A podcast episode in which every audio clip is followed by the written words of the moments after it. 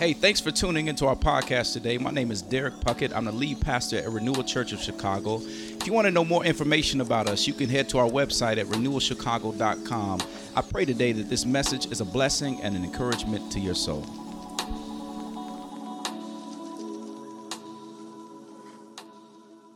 Well, family, we are entering our second week of Advent. Um, I love this time of year Advent, if you are not familiar with that word, it, it simply means the arrival of a known figure.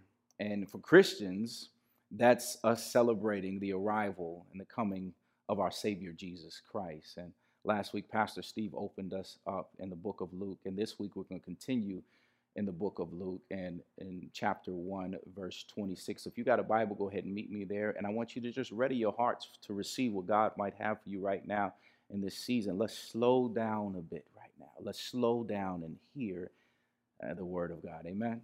Luke chapter 1, verse 26, that's where we're going to start. We're going to read through uh, verse 38. So if you have it, uh, go ahead and write God in the chat. If you're able, we're going to have church this morning. So I need y'all to stand up in your homes right now as we read the word of God together. Luke chapter 1, verse 26 through uh, 38.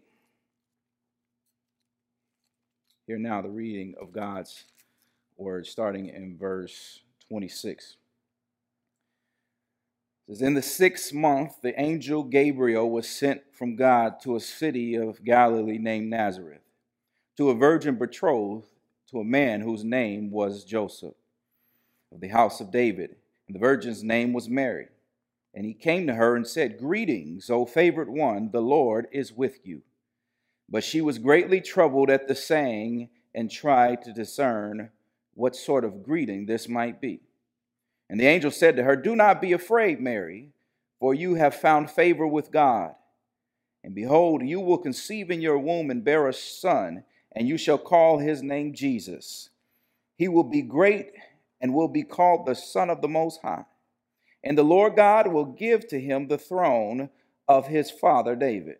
And he will reign over the house of Jacob forever, and of his kingdom there will be no end.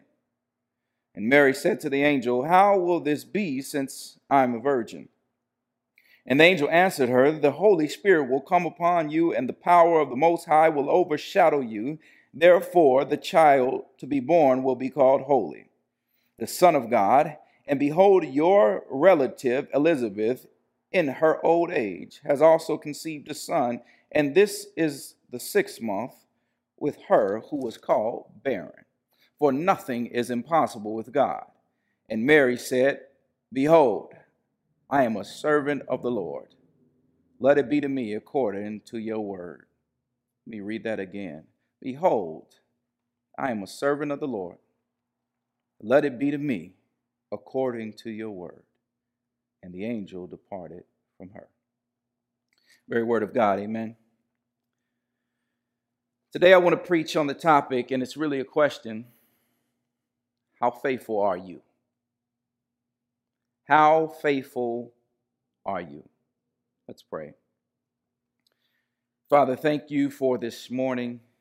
Thank you for your goodness. Thank you for your word. God, I pray, like I do every week, that you would hide me behind the cross so that people will see you and not me. Let me decrease, God, so that you may increase. Have your way with your word.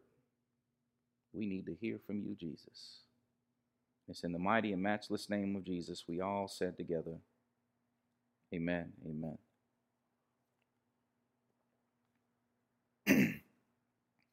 well, family, have you ever been asked to do something or said yes to something that seemed just utterly impossible? It absolutely made no sense. I mean, the task ahead of you, it, it was more than just a leap of faith. You didn't know how it was going to happen. It seemed ridiculous. It seemed like an unwise decision. Have you ever been there before? Just didn't make any sense what you were about to do? Family, as we jump into this text today, I want you to ask yourself what may the Lord be asking me to do in this season that absolutely makes no sense? Seems impossible. Or, or, maybe it's not that extreme, but instead ask how the Lord is challenging me to trust Him in ways I've never done before. How's God testing my faithfulness? What's your Christian integrity look like in times of calamity? The text begins with in the sixth month which is referring to the text beforehand that Pastor Steve spoke on last week. Uh, this is not referring to the sixth month of the year, but in context, this is referring to the sixth month of Elizabeth's pregnancy with John the Baptist. Now, just a bit more context here and a reminder, uh, as we heard last week, it's important to understand that the people of Israel were expecting a Messiah. They were expecting a king who was going to rule and reign in righteousness and justice because of the persecution that they were experiencing, which goes back all the way to what God spoke through the prophet Isaiah in Isaiah chapter 9, verses 6 through 7. Read this with me. He says, For to us a child is born, to us a son is given, and the government shall be on upon his shoulder.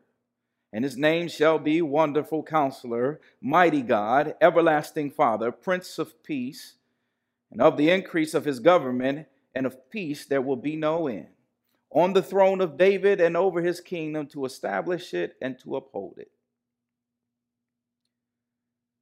You see, throughout Scripture, God has been talking about this coming king. But the last time that the people of Israel had a prophet speak to them on behalf of God was 400 years ago. So there's been 400 years of silence from heaven. And then out of nowhere, if you want to say, my man, the angel Gabriel, shows up in the temple to speak to Zechariah the priest, John the Baptist's daddy. Zechariah is a priest who went into the temple in Jerusalem to perform his priestly duties. And as he's praying there in the holy place, just before you get into the very inner parts of the temple where the people of God thought that God resided, this is where the angel appears. Now, you got to love this interaction between Zechariah and the angel right here, as Pastor Steve pointed out so eloquently last week. Zechariah starts to question uh, Gabriel, and, and, and I got I, I, love the way the angel Gabriel responds to him. Look at this with me in verse 19 of the text, uh, Luke chapter 1. He says, I am Gabriel. I stand in the presence of God, and I was sent to speak to you and to bring you this good news. And behold, you will be silent and unable to speak until the day that these things take place, because you did not believe my words, which will be fulfilled in their time. Now, y'all, I could, I, in this moment, I could picture the angel Gabriel's face. I mean, my man is probably all cockeyed right now. Zechariah, you're a priest. You're praying in the temple. You're praying to God. And I've shown up to give you a word from God. Come on, Zechariah. The, the angel's probably like, You gotta be kidding me. What you mean? How is this going to happen? Talking about the birth of John the Baptist. What, what, do you know who I am? I'm sent from God. Zechariah, you, you're a priest. You're praying to God. How are you not going to receive the word of God when it comes to you? It makes no sense. This all leads us to the text today because angel, the angel Gabriel comes back six months later and he meets with this unmarried teenage girl from a podunk town all the way across on the other sides of the track called Nazareth. And now, before we get more into this, the text lets us know, I love it, that Mary is a virgin. She's a virgin who is betrothed to Joseph. Watch all of this, who is of the line of David. Betrothed, it's sort of like an engagement uh, Uh, but it's a little bit more, but it's not quite marriage yet. But it only can be broken by divorce because it's legally binding. And the angel greets Mary and says, O favored one. Now, this would have thrown Mary off quite a bit because she's a young virgin girl from a poor town somewhere between the ages of 12 to 14. Y'all, she's young. I mean, she didn't have much to offer this angel Gabriel, but yet he greets her and says, Oh, favored one. It gets a little even weirder because this is a random encounter. They ain't in no temple like Zechariah. And the text doesn't say that the angels start floating down and, and, and flow, showed up floating on a cloud or nothing, singing, ah, no, no, no. You don't see that in the text. I mean, even Mary is like, yo, what, what, what's going on? This is weird. I mean, ladies, could, could you imagine some random dude coming up and saying, Oh, favored one, the Lord is with you?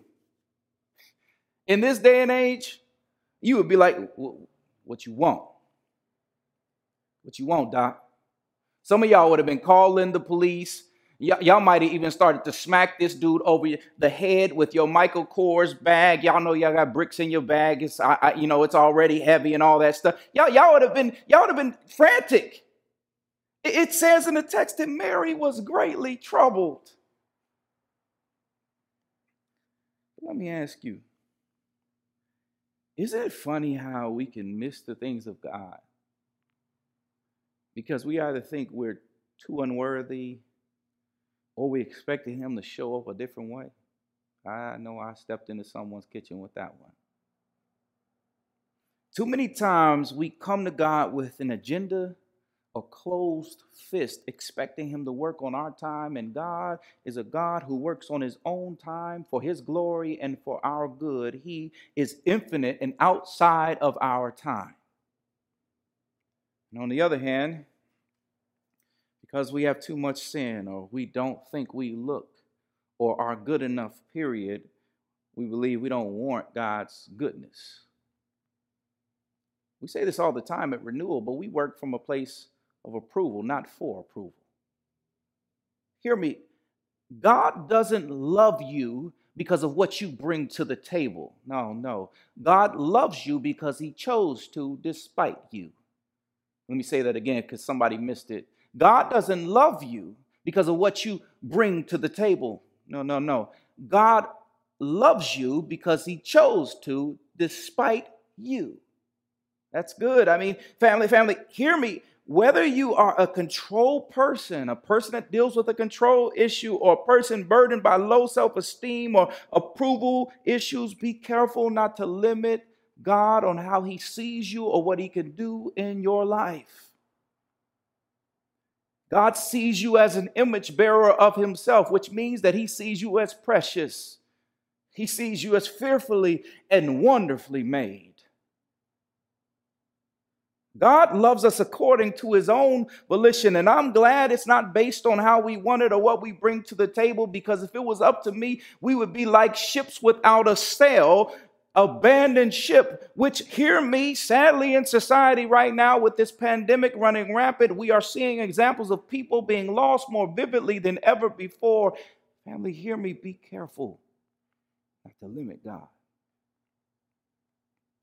The text moves on, and Gabriel, here, sensing her being troubled, the text says, He says, Don't be troubled, for you are favored by the Lord. Now, this is where the text gets a bit more crazier, and I need y'all to imagine this conversation with me. Put your thinking caps on, go there with me a little bit longer. Again, this is a random guy that is coming up to her for all that she knows, and he's saying that I'm an angel. And then he says in the text, You're favored by God. And then he says, Don't be afraid, and proceeds to go on to verse 31. Look at this with me. He says, And behold, you will conceive in your womb. Look at these words and bear a son, and you shall call his name Jesus. He will be great and will be called the Son of the Most High.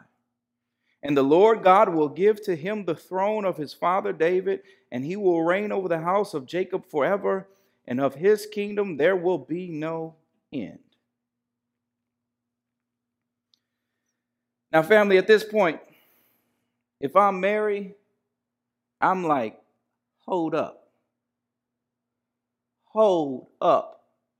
Wait a minute. You telling me that I'm pregnant?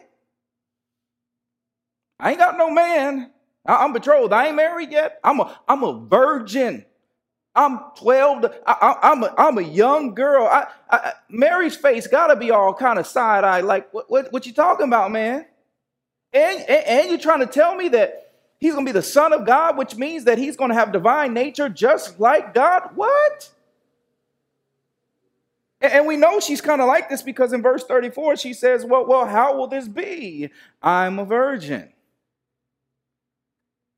And then, not to make it any better, my man Gabriel, I, I, love the angel Gabriel, how he responds. He basically says the Holy Spirit will impregnate you. What is going on in this text? Verse 35 the Holy Spirit will come upon you. That's your answer.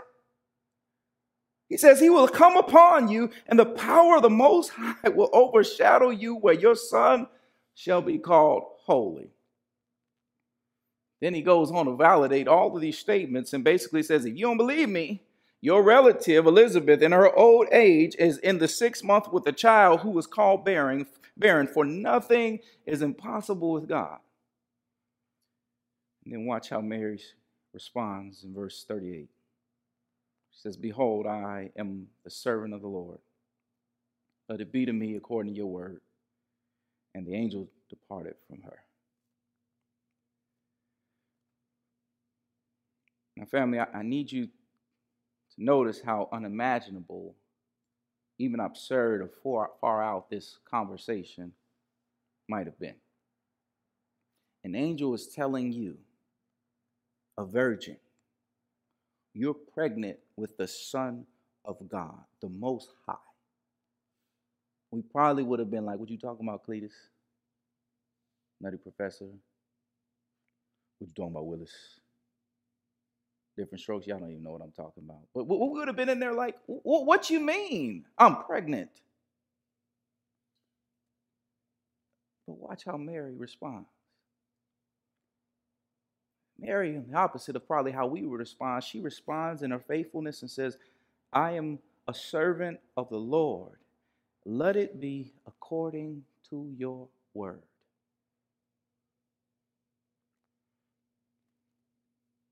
Friends, there, there's something about the faithfulness of Mary that cannot be missed here in this text. She was only 12 to 14 years old. She was young. And to be honest, this is very convicting to me because we we struggle being faithful to people and to God well in our 30s, 40s, and beyond. Mary is about to experience ridicule beyond, beyond imagination to be a woman perceived to have a baby outside of wedlock. She could have been stoned to death legally, and the first stone could have been thrown by her betrothed, Joseph. This is a teen pregnancy on top of all that. Inevitably, y'all, she would have been ostracized from a society, but yet she has chosen to be faithful. Wow. Friends, I, believe that we're, in a season right now that is testing our faithfulness just like Mary. We sit in a pandemic in Advent season, and not only do we await and remember the arrival of our coming Savior, Jesus Christ, but we that believe await the freedom that God will provide to get us out of this pandemic right now. And in this season, the lie is to believe that there is more to do. There's more to figure out. There's more work to be done. And I believe God is saying, no, no, don't just come to me and adore me in this season. No, I need you to trust me. I got you. See, the question we got to answer this morning is what does true faithfulness look like for me in this season? How's my integrity? What's my Christian integrity look like? See, we're living in a day and age where to be a true Christian is to be an anomaly. We're living in an age where the testing of our faith is real. We're living in an age where it's not enough to wake up and say, I'm a Christian. No, no, no. We're in a pandemic with racial tensions, socioeconomic divides, corruption, inequality. People taking the Bible and interpreting it based off of how they feel versus what it actually says on the pages of Scripture. And with all this, I believe God has us in a season where all of us are left questioning do we really believe or not? See, for too long, Christianity has been defined by our societal value system what we feel or what we think. And if I'm honest, all of that is being torn apart right now because nothing is like we would have it to be, want it to be, feel it should be, or think it should be, which is causing many questions. Family, when we take a look at this passage, and the one before that with the birth of John the Baptist, or even flipping through the pages of all of Scripture, it, it, it, most of the time, if not all the time, God shows up or God comes in ways that we would never imagine or think of. He does so right here in this text with the birth of Jesus Christ, coming through a virgin girl who's only 12 to 14 years old. She's not married, married, and in doing so, y'all, you know what? He shakes up the whole world. 1 Corinthians 127 would tell us that God uses the weak things of the world to shame the wise. In other words, God is beyond our imagination or our understanding, which means, watch this, for the Christian, true faithfulness at times may look like something that makes no sense. I know I'm preaching and some of y'all still missing it. I don't want you to miss this. One key thing that you see with Mary is at the end of this conversation, she doesn't continue questioning, but instead she basically says, If this is God's will, let it be done to me. If this is God's will for me to be ridiculed, let it be done. If this is God's will for me to die, let it be done. If, if this is God's will for me to lose my soon to be marriage, let it be done. If this is God's will for me to give birth to the, the Son of the Most High, when we as Jews have been waiting for centuries for this conquering king to ride in to save us, if that's how it's going to happen, let it be done. In other words, family, if you haven't caught it by now, true faithfulness or true Christian integrity doesn't always look the way we want it to or feel like it should be. But true faithfulness is walking through this life in this world as Christians, knowing that our lives are not our own, but instead we have been bought with a price and we're here to give glory to God. Which means, as Christians right now, in a world of panic and fear, the Christian, although their world is shaken up right now, they don't walk around in fear because the word tells us in 1 John 4 18 that perfect love casts out all fear, which means that because God has loved me and God has saved me, no matter what happens to me on this side of heaven, I will fear no evil because I know where I am going. This means that as a Christian, when I lose my job or I get a pay cut on my job, that, that, that I won't get anxious and get lost in worry. No, no, no, because Jesus tells me in Matthew 6 that if he can take, if God can take care of the lilies of the field and he can take care of the birds that seemingly fly around without any care, but yet they both have all of their needs met, how much more will he care for me? This means for the true Christian that in a season where church may not look like what I'm used to or how I want it to be, it's not a, a time for me to tune out and then turn something else or turn to my friend circle as my church or turn to my Netflix channel as my church. I know I'm talking to somebody. No, what it means is that I'm going to dig into my scripture. I'm going to dig into the word of God. I'm going to spend more individual and personal time with God. And then on top of that, I'm going to tune into everything my church is doing. Hear me, family. We're living in a time where the Christian's faithfulness is being challenged. And what we learned from, from Mary right here in this text is that even though the call of God may cost me everything, she basically says, as Paul does in Philippians 3 8, Indeed, I count everything as lost because of the surpassing worth of knowing Christ Jesus, my Lord. Family, so as we enter this Advent season, and we intentionally turn our eyes to Jesus, I want to ask you Where is He calling you in your life to be truly faithful?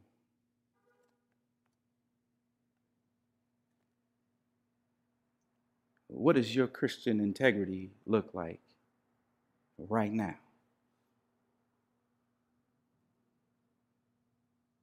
What's true faithfulness look like for you right now? How is He challenging you? For some of us, that may be accepting Christ for the first time. Saying, Jesus, I love you. You're Lord of my life and Savior of my life. Thank you for dying on the cross and rising from the grave for me. I give you all of me. And then for many of us, it may be us repenting and ask for forgiveness because we've been a wavering mess in the midst of this pandemic. Friends, hear me. One thing I know about God is that He's never wavered on His faithfulness. And hear me, He's not about to start doing that now. So let me ask you one more question.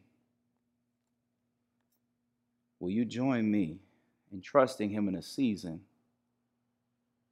that doesn't make sense? Will you believe what the angel says? For nothing is impossible with God. This pandemic is not impossible with God. Your financial crisis is not impossible with God. Your sickness is not impossible with God. Your broken relationship is not impossible with God. Will you believe with me to where we all can say, just like Mary, Behold, I am a servant of the Lord. Let it be to me according to your word. Amen. Let's pray. Father, thank you so much for this morning. Thank you for your word. Thank you for, for the faithful example from Mary, a young girl. Lets us know we're never too young to be faithful, God. The fact that it's, that it's written and we're still talking about it today, that means that your grace still extends. So, God, I pray for those that have lost their way, that will call you Lord and Savior. But in this time, they've been more fearful than ever. They've been more worried, more anxious than ever. God, let us rest at your feet, knowing that nothing is impossible for you, God. Lord, I pray for the person that's giving their life to you for the first time that their walk with you would be rich, God, that they would find joy, that they would find peace, that you would overwhelm them with yourself. They would enter the body of the church, find the family they need, God.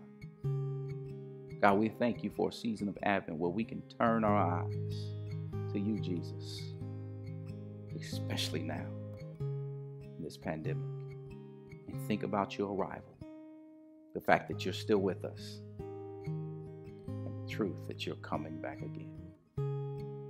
God, we give you all praise, honor, and glory, now and forever.